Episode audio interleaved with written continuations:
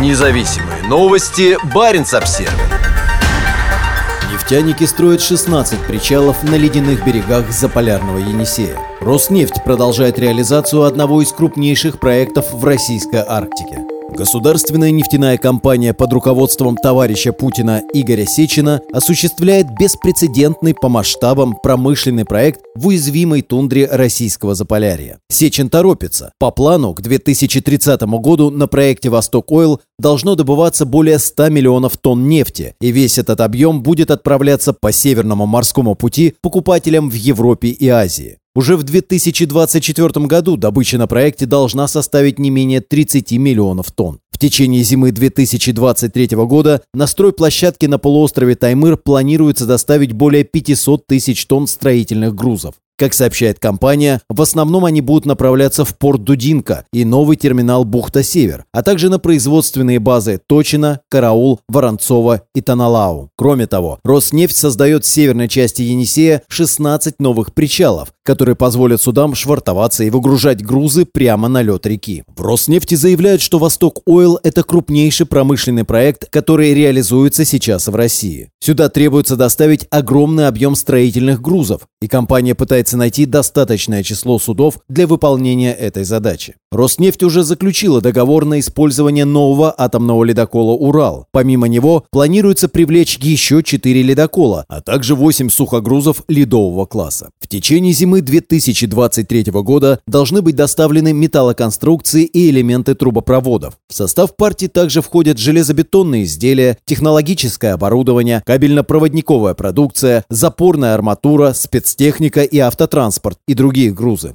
Большая часть отгружается из Мурманска и Архангельска. Грузы также будут поступать по Енисею из Красноярска и об Иртышскому бассейну из Тобольска, Ямбурга, Лабытнанге и Газ-Сале. Восток Ойл превратит заполярный Таймыр в один из важнейших нефтяных регионов России. К терминалу Бухта-Север на берегу Карского моря будет курсировать большое число танкеров.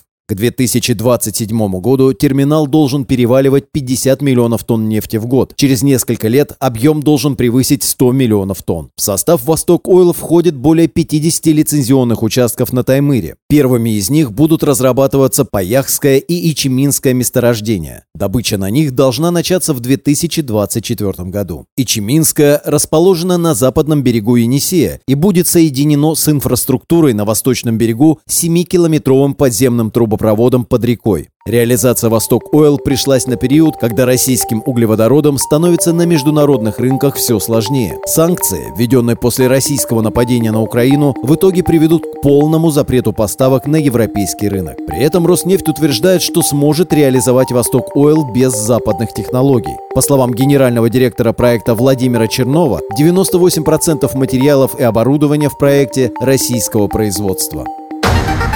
Независимые новости. Барин обсервис